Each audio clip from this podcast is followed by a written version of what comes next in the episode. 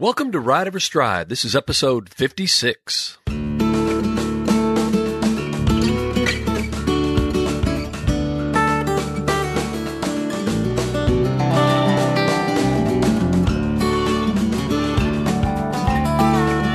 Welcome to Ride Every Stride with Van Hargis, a podcast about horsemanship and more.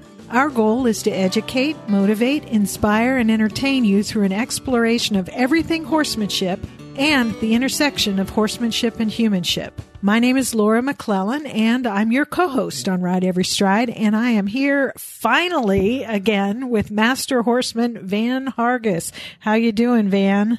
Laura, I am wonderful. I hope you're doing well. It just seems like it's been an absolute month and month, month of Sundays since we've talked last, and, and especially since we've done any any recording. I know you and I text every once in a while, but it's been a month of Sundays at least. It seems since we've done podcast recording. It has. It's been uh, at least 120 years. So, and I know we're going to, so I know we're going to talk about where you've been and why it's been so long since we've been able to um, get a new episode of Ride Every Stride together. So, you want to talk well, about that? Well, absolutely. You know, it's uh, for anybody that's been around a TV or a radio, they've known that we had a we had a little bit of a storm down here in South Texas. It was a what they call a hurricane.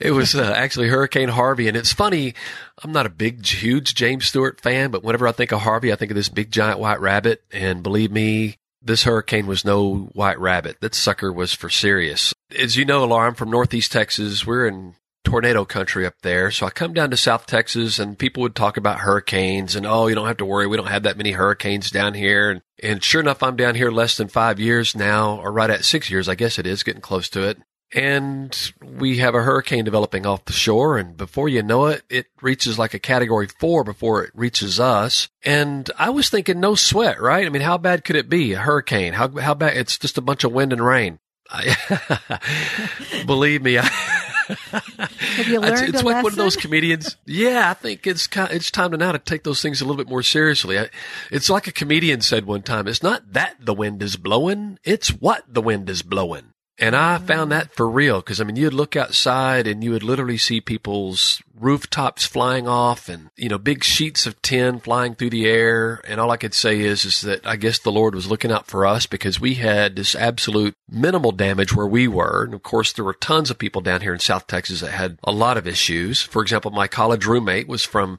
Port Aransas, Texas, and we go down to help him out in his situation. And Port Aransas, bless their hearts, they just got hammered so incredibly hard. I mean, actually, the center part of the storm came right over that area, and it was just it was just devastating. I mean, I'd never seen damage like that. I, you know, I, up in our part of the world, we have you know tornado damage. You'll see a few houses and things like that that get hammered on, but not the extent. I mean, the entire southern coast of Texas was damaged in some way. And if anybody knows how big Texas is, that's a huge, huge area that was just torn up. And in some places were better than others, but it was just amazing how much damage was done. Well, for us, I mentioned like a little bit of the damage. You know, we had little damage to the house, a little bit of damage out to the ranch, but it was very minimal. The biggest thing for us, and one of the things that kept us from being able to record, was the loss of power. We were without power for, I guess, about 10 days, which again, compared to some people, was incredibly lucky. But it did take them even longer still to get our internet service going. You know, of course, being out in the country where we are, we don't have any kind of landline type internet service. Everything is done either with satellite or through some sort of radio type form or whatever you would call that. So a lot of towers were damaged. And of course, the, satellites and whatnot that fed us were on a huge number of, of, at least they had options to put these satellites on these different towers, but they were all damaged. So we just had to kind of wait our turn before we could get uh, we could get electricity and then of course our internet service back. So in a nutshell, for those who are listening to Ride Every Stride, that's kind of why we were at such a big delay. Uh, that and of course our regular travel schedule. You know, we've been all over the country, it seems, Laura, since the last time we've talked. We've been to New York, we've been to Canada again, we've been uh, out west, and then we just recently returned back from uh, from British Columbia, Canada as well. So it's been a busy time since the hurricane.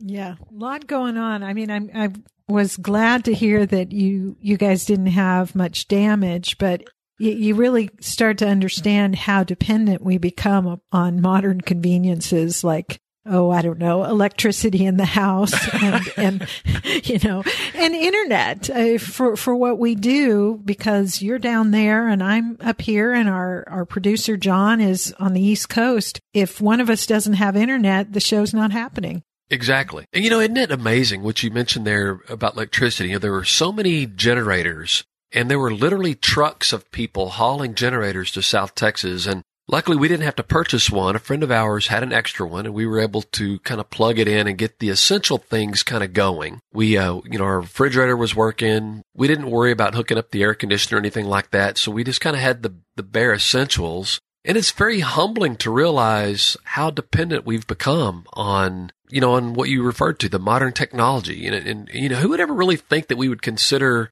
electricity as a luxury item until you're without it? And then it's amazing how much, how much your household and your lives are incredibly dependent on electricity. And yeah. I don't know about you, but you know, whenever we're without power, I laugh at myself how many times I walk around and hit a light switch. Yeah. And I, I, t- I touch it. I touch it at least a hundred times. Exactly. And that's the first thing I do. I hit the light switch and I look at the light bulb like, Hey, what's wrong? I guess we blew. Oh, darn. Yeah. We're that, we're that power. It's such a constant humbling reminder of how silly we can be and how dependent we are on such things.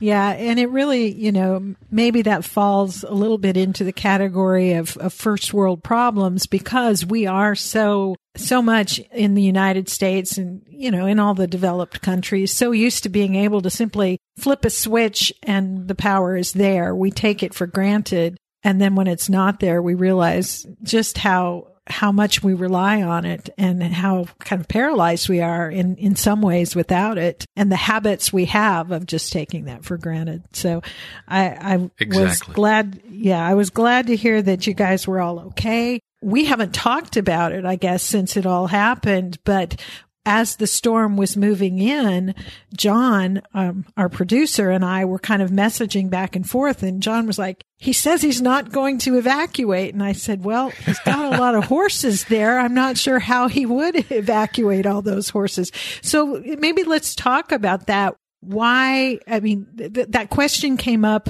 at the time for lots of people in houston for instance and we know why they couldn't right. evacuate because there's one road out of that town and and you know lots of reasons for that from where you guys are both for yourselves and for the animals that you're responsible for what was the thinking about in your house and on your ranch as the storm was approaching well the biggest concern for me was just I had no experience to base my decisions on. And I had to, I had to ask a lot of people that were from the area who had lived through and survived the last hurricanes, which, you know, we don't have that many. And when we do, by the time they hit shore, at least where we are, by the time they hit here, they dissipate very quickly. You know, there's, the, previous to this one, there was a category three that hit several years ago. And by the time that it came inland, it had already decreased to really nothing more than just a pretty darn good thunderstorm. And, and Lord knows, again, Laura, from where you and I are from, you know, North Texas, I'm used to thunderstorms. I just think nothing of them. I don't run from a tornado until I see the darn thing.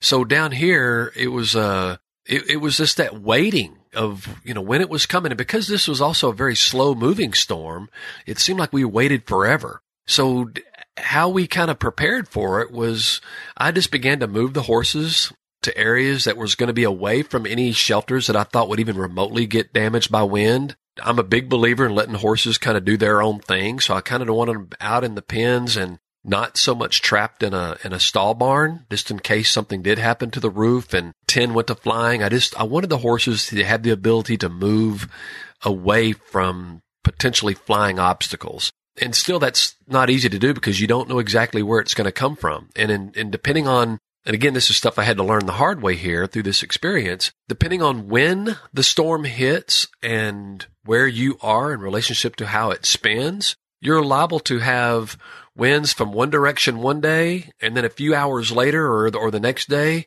winds from the opposite direction. And because of this storm moving so slowly, that's exactly what we had to contend with. The winds were coming from one direction for a few hours, and then a few hours later, the, they were literally coming from the opposite direction. And it was just as that, as the tornado was, or I'm sorry, as the hurricane was spinning around us and moving, the wind just happened to hit us at a different, different place each time. And of course, the, the rains were horrific. Now, what we did is I began to start communicating very quickly with my with my customers that had horses on the facility. And, you know, it's up to you guys. Y'all want to come pick your horse up? It might be better if you're further inland. So the inland customers had that option. Uh, we did have one customer take their horse a little bit further inland. Crazy thing was they had tremendous amount of uh, rain where they were. I don't know if they were any better off than what we were, but it's just a, it was just a decision that they, they needed to make and they felt more comfortable having their horse in their hands rather than, than here at the ranch because we were considerably further south than what they were. Other customers decided to leave them in my hands, which I appreciate the fact that they trusted me to, to handle their horses in that situation. Looking back on it, because of me worrying so much about their horses, I kind of wished I would have encouraged more clients to come and evacuate, come and take their horses. Cause I mean, it was a tremendous amount of worry and stress on me because of my lack of experience in that situation. I was very concerned and very worried about the fact that they were other people's horses and not just mine. So I, I told John, our, our producer, just previous to us recording, Laura, that I, I really didn't know what else to do. Once we realized the horses were going to stay on the ranch, I just tried to make sure that they were, you know, away from structure as much as we could. I tried to make sure they had an abundance of hay, uh, just in case something came up and I wasn't going to be able to make it back out to the ranch. So I wanted to make sure the horses had plenty of grass and plenty of hay. I made sure that all the waterers that were outdoor, that they were all full so that in case the power got shut off because most of our waterers, even outdoors, are on a well system and we rely on the well to pump up water to them. So we made sure that all the waterers were completely full just, just in case the, the rain stopped. I just wanted to make sure that the horses had plenty to drink, plenty to eat. And in fact, because of where the ranch is, we were on high ground. But what was odd was that the roads to the ranch were subject to flooding.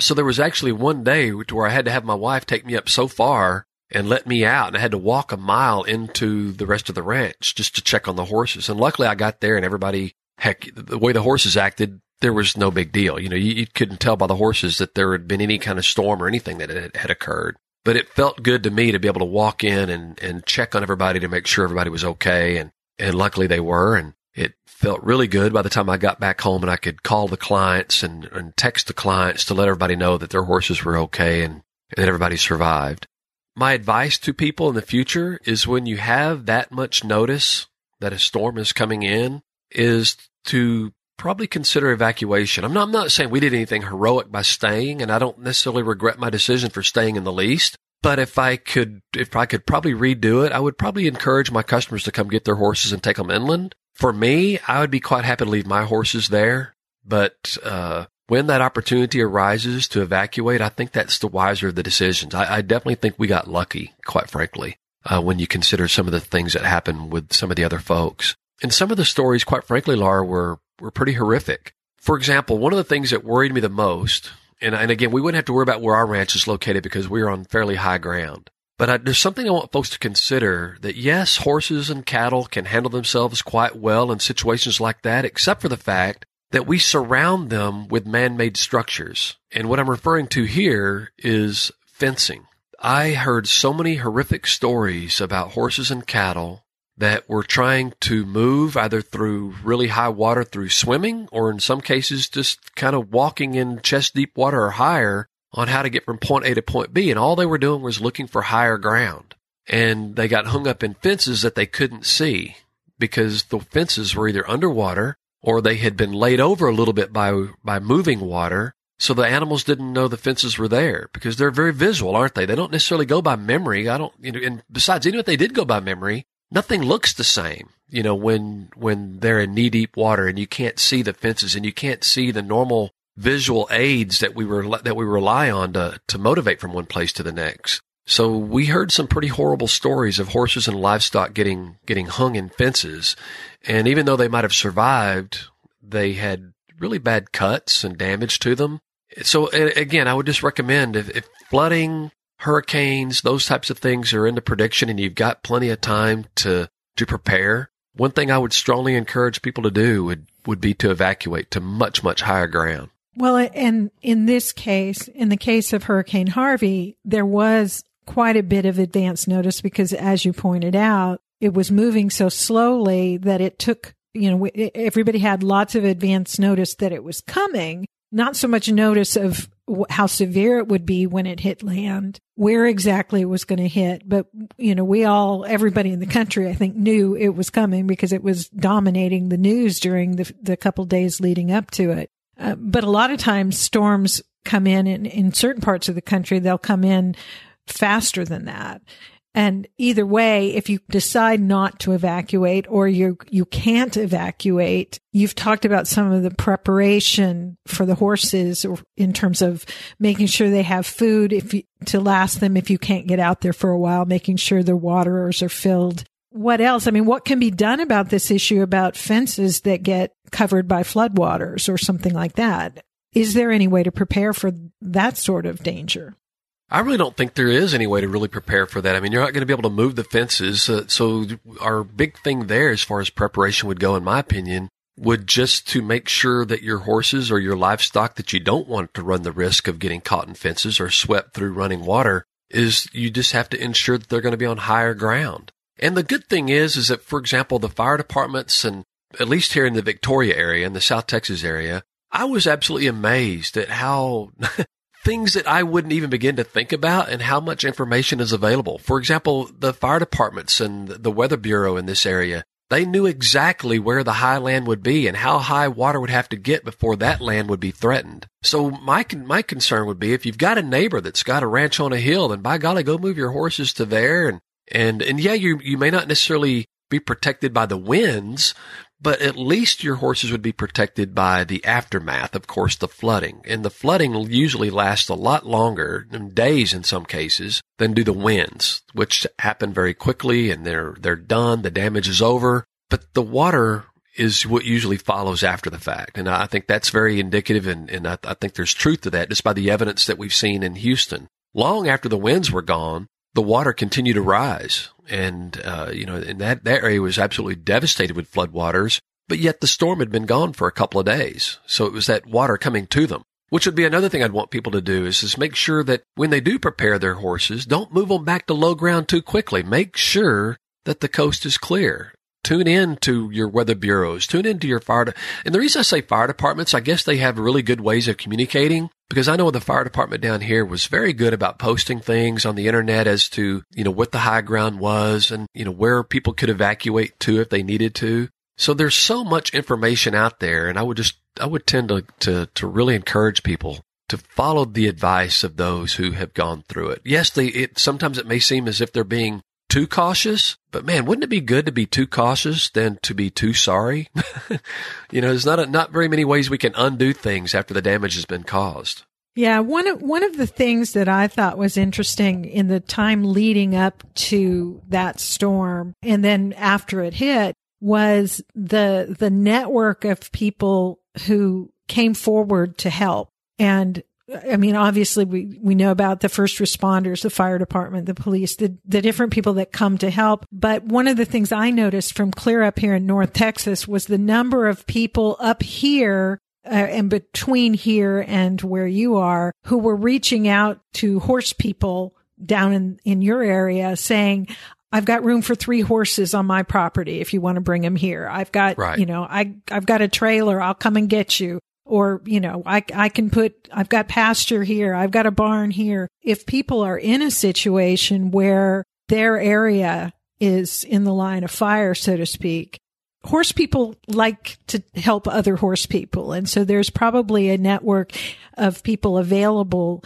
if you want to evacuate, as you've mentioned, but don't have somewhere to go. Uh, there's probably a way to find somebody who's willing to help.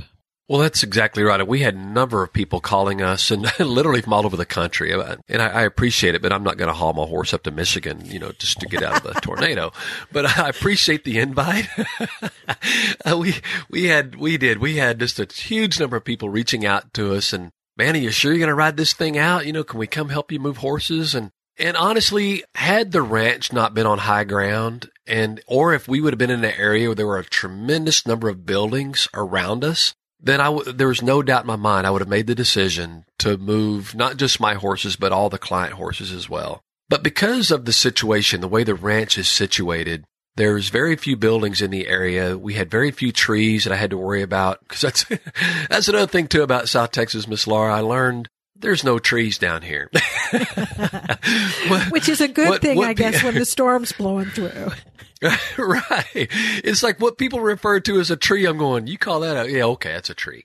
Uh, It's 10, 12 feet tall. And I'm, I'm used to East Texas where even our oak trees are huge, right? I'm just so used to these big giant trees. And when those things fall, it causes lots and lots of damage. And it's not that there's not big trees down here. It's just that they're usually on the rivers or on the creek banks and they're just not out everywhere like what we're used to up in the North Texas area and other parts of the United States. So uh, because of the fact that we're, we had no big trees, there was no real debris issues. That was my biggest concern. Cause I mean, I joked around a little while ago when I made that comment about the comedian that said it's not that the wind is blowing. It's what the wind is blowing. And that's what I was really concerned about is that, okay, the wind is going to blow. We know that. We know we're going to have winds at least 75 miles an hour and sustained winds of 75 miles an hour or faster. So what can be blown away and what sort of damage can that cause? How badly what might that scare a horse if it's blowing through the pasture? And there just wasn't that much to be concerned about at our facility. However, that's something that you do have to consider when you're at other facilities. And that's where the community that you're referring to is so grand because they do. They reach out and, and try to help people and move horses from point A to point B. And it's only going to be for a few days. Sure, it's inconvenient to displace those animals, but at the same time, it's better to be a little inconvenienced than to have to replace those animals that are so, so dear to us. But, um, and you know, and here's, there's another thing too on the follow up side of that. I think it's extremely important for us humans as well as for our animals that as soon as you can get back to your regular routine, to seek that out, get back to things being normal as quickly as possible. You know, it makes really good coffee shop, you know, conversation to visit a little bit about it, but at the same time, it's, in my opinion, it's just really good to get things back to normal for both for ourselves as well as our horses. You know, just accept the fact that something devastating just happened. Look at, look at and for all the positive things that you can you can remember and you can learn from that experience and move forward. For example, I'm in a way, and I don't want people that have lost everything to, to bombard me here with hate emails, but I'm really grateful that I had an opportunity to experience this because now I feel much more prepared when someone asks me later what I might do in a situation like this because I, I, I know what it's like now. I've experienced it. Up north, it was easy for me to tell people different ideas toward handling tornadoes. Lord knows we lived through enough. I mean, two hit my ranch, two tornadoes within within five years up there in Sulphur Springs, Texas. So having those experiences puts me in a situation to where I can better communicate with people about those experiences and hopefully help them make better decisions for both themselves as well as their animals. So yeah, I'm kind of glad I experienced it down here and, and it, it, uh, and I'm so grateful that it worked out as good as it did because it could have been a lot worse. Yeah. So do you recommend that people who have animals, you know, horses, livestock, whatever, that they have a, I don't know, a plan in place for the sort of disaster preparedness like people talk about for us in our homes? Well, actually, yeah, I, think it's a great idea that we, and uh, you know, and this is the crazy part, isn't it? It's, it's one of those things that we always say that we're to do. Yeah, we're to plan ahead. We're, we're to be prepared next time. And then we wait until the next time is approaching us before we actually do take those steps to prepare. But it doesn't, it's not a bad idea now to keep, I mean, for example, all the people that reached out to me that were within about a 20 mile radius and then the same ones that reached out to me in about a 30 to 40 mile radius, we kept those contacts of everybody that was north of us of about 20 to 50 miles. And I thought, okay, how close are they? What are their facilities like? So that I know now that I can reach out to those people in situations that where we need to evacuate if, if that need ever arises again. The other thing that I also want to, to mention that we didn't touch base on though is that there's also a tremendous number of public facilities.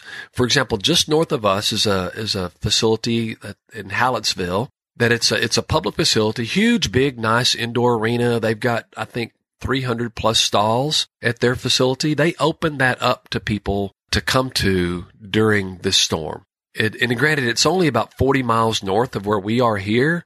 But again, it would, it's on high ground. It would get people up and away from, you know, the, the biggest damage you know, at least the, the potential damaged areas that we, that we were down here in South Texas. So those are the things that we have to keep in mind is that have, keep notes of those places, keep notes of those people who offer you opportunities to evacuate and, and that your horses would be welcome at their facility. Stay in contact with them. And especially us when it, when it comes hurricane season next season, I'm going to reflect back on those. I'm going to pull out my little hurricane folder just in case so that I've got it uh, ready and available just in case that we need to evacuate. And who knows? Sometimes we might do it just for the sake of doing it in practice. It's never going to hurt the horses to load up on a trailer and go somewhere. I, I would encourage other people to do the same thing. Just think about the potential hazards in your area. For example, John and I were talking recently about we just returned back from British Columbia and those guys were so thankful for the heavy rains that they had been receiving over the last few weeks because just a few weeks ago, they were devastated with forest fires and tons and tons of land up there were being damaged and horse barns and homes were having to be evacuated. So although they might not have to worry about the hurricane situation, there are hazards in their area that they do have to be concerned about. So I think all of us owe it to ourselves and to our horses to have those plans in place long before the situation occurs. And then practice. You know, practice makes perfect or perfect practice makes perfect. So it doesn't hurt to be prepared and to practice every once in a while.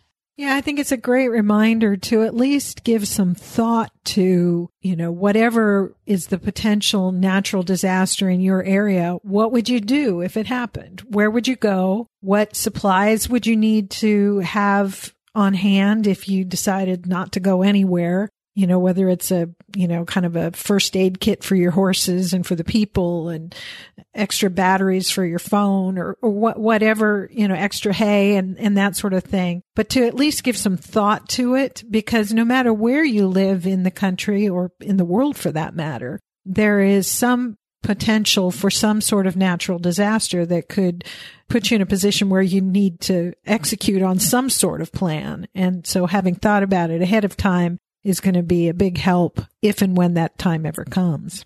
Well, you know, you touched on the first aid thing, but you know, one thing we learned down here though, Laura, was that even though we had a generator for our house, we weren't necessarily worried about electricity here. But what if we would have ran out of horse feed? Because had we not prepared far enough in advance, and if we would have ran out of horse feed, the feed stores in the surrounding areas, Cuero, Victoria, um, I don't know how far other than that, but the cities themselves were without electricity. So the feed stores yeah. couldn't open. And in fact, a lot of the stores in Victoria were, they, uh, not quarantined them, but they, they were, uh, they were kind of forced to stay closed. They had, um, there was a curfew in this, in the town. So there were some businesses in some areas that were restricted altogether because there was no electricity. There was no reason for anybody to be on the streets. So in that case, what if we would have ran out of feed had we not been prepared? We would have, our horses would have had to have done without with nothing more than just the hay that we provided for them. So there's, there's those types of things that we have to think of that even though your place might shut down, but what if the places around you shut down? So we've got to be very prepared for those types of situations. Now, luckily for us, again, we, we buy feed by the ton, so we had lots and lots of it. But I thought about that one day because I thought, ew, let's run up to the feed. Oh, we can't go to the feed store. Even though we didn't need feed, we are just going to go up there to visit and say hi and, and to get a few little supply type things and just to see how they, how they weathered the storm. we get up there to town, we realize, oh, it's closed. Oh, that's right. They don't have electricity. So you know, those are the things we have to consider as well. But you know, in the long run, I uh, again looking back, what a great experience. You know, I, I, wouldn't wish it on anybody, but I'm glad I went through it. I'm glad that we that we survived it. I'm glad the horses made it through with with zero concerns. Everything was very fortunate. Uh, happened very fortunately out there. But you know, because of that experience, I feel much better prepared now, Laura. really do. Well, and you, it, it, uh, I guess it gives you some thoughts to share with other people as you're traveling around and doing expos and clinics, it brings up a good topic of conversation to help other people maybe think about that, uh, what, what they would do in a circumstance like that and how they might prepare. I'm sure we may talk about it again in the future, but I would encourage anybody who's listening who's got questions about this to to send those questions, whether uh, to email them to you at info at vanhargis.com or you know maybe share their experiences with with a, a, similar kind of situation how they prepared or how they wish they had prepared it'd be great to see those kinds of stories maybe on the Facebook page, the Van Hargis Horsemanship Facebook page, where people can share their experiences and, and get advice and ideas from other people. What else? Van, we haven't talked in so long about kind of what you're doing. You've mentioned earlier on in the episode that uh, you've been traveling a lot this summer. As we're talking now, it's getting toward the end of October. What, what's on the horizon for you? Well, we've got one more major horse expo coming up this year, and um, it is the largest one in the country. It's in West Springfield, Massachusetts, and of course, it's called the Equine Affaire. It's a four day event Thursday, Friday, Saturday, and Sunday. Laura, the last time I went to this event, I got an email after the fact, after the event, and they had broke 80,000 people over a four day period. 80,000 people went through their gates during that four day time. That was prior to the economy crashing. It was several, several years ago. But um, we're re- really looking forward to that event. And, and, and, man, it wouldn't be awesome. I'd be tickled to death if there was 80,000 people there again. Because the last time I just had a blast with that many people. I mean, you know me, the more people, the merrier. I just love it. I love those. It's crazy. I, was talking about this the other day. Whenever I'm at home, I love to be at home. I could be a recluse at home. But whenever I go somewhere, I really love to to be with the people and the larger the crowd, the better I like it. It's something about the energy of the crowd that that uh, brings out jokes that I didn't know I knew. Um, just, so it just it brings up a whole different type of energy for me, and I really enjoy that. So that's why one of the reasons I look really forward to the Equine Affaire because every presentation that you do, there's just a huge number of people. And they're all there for one common reason. They're there because they want to learn. They want to learn about their horses. They want to learn more about themselves. So it's just a perfect environment for me. I'm looking so forward to that one, Laura. But that's going to be our last one of this season. And um, and then I think we've got one more clinic that we're going to be doing, and we, everybody that's interested in those, they can find out more details, of course, on our website, uh, vanhargis.com. If they would like more specific information, they can just email us. And you mentioned it a moment ago at info at vanhargis.com. We're more than happy to get back to them about uh, the types of presentations that we're doing uh, and the types of clinics that we're doing. And of course, like you mentioned, Laura, we are always encouraging people to reach out to us to book clinics. All we need, we get asked this question all the time. Are you going to be doing a clinic in Iowa? Are you going to be doing a clinic in Florida? When are you going to be doing a clinic in wherever? I get that question a lot, and the answer is just really simple. If you would like a clinic in your area, all you have to do is reach out to us. We will, we love to go to new venues and we love to do clinics in new areas. All we need to know is where you want us to do it, and, and we can help you with all the steps on how to organize it, promote it. And Laura, as you know from your experience with us, we always make it to where the host of the clinic gets a tremendous amount of value out of hosting us. We, we share a lot of the would, would be income from the clinic. We share that with our host. So we really encourage them to contact us about the details on how they can host clinics. And, uh, and of course, we, like I said, we just absolutely love to do it. So we'd encourage people to go to our website and check out that clinic hosting package. Well, there you have it. There's uh, tons of information always available on the website at vanhargis.com. Not hard to remember. You can find the store there. You can find Van's calendar there and you can find ways to reach out to Van and his team for more information about where he's going to be and how you can participate in the things that he's doing. Anything else before we wrap this one up? Other than I, I do want to say I'm I am really glad that you and yours were safe through the storm, and it's nice to have you back online and and talking about horsemanship again. Well, Laura, you don't know how much we appreciate that sentiment and the same for the folks that have sent us messages literally from all over the world. And it's just been amazing. And I appreciate everybody's patience as well. We've had so many people reaching out to us asking when we're going to put a new episode on and when we're going to be recording uh, new episodes for for Ride Every Stride, and that really makes you feel good when you realize that people are kind of wanting new information out there. They enjoy the podcast, so it, it's really glad. I mean, I'm really glad to be back on air, and it's really good to be recording again. I'm so appreciative for you and John for sticking with us on this because it's like like you mentioned earlier, it's been a while since we've been able to record. So I really appreciate you guys kind of hanging in there, waiting so patiently for us to kind of get rolling again. Thanks a lot.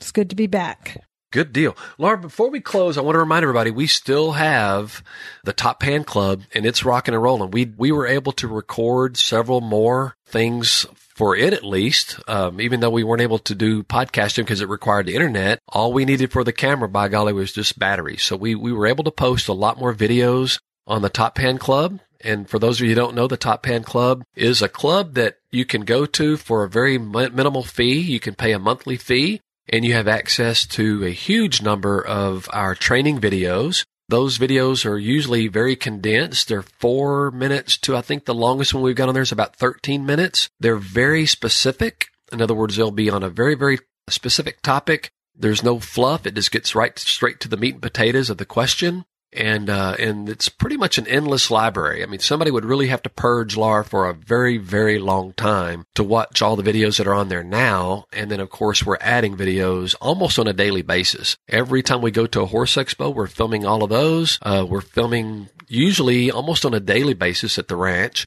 So again, for a very nominal fee, they can go to the website, click on the Top Hand Club, and become a member and have access to uh, that endless video library as well as other things such as discounts on all of our Van Hargis products and discounts to our clinics as well. So all they have to do to be a member is just go and click on the Top Hand Club icon on our website and they can find out more information on there and, and hopefully sign up and start taking advantage of the values that we offer there.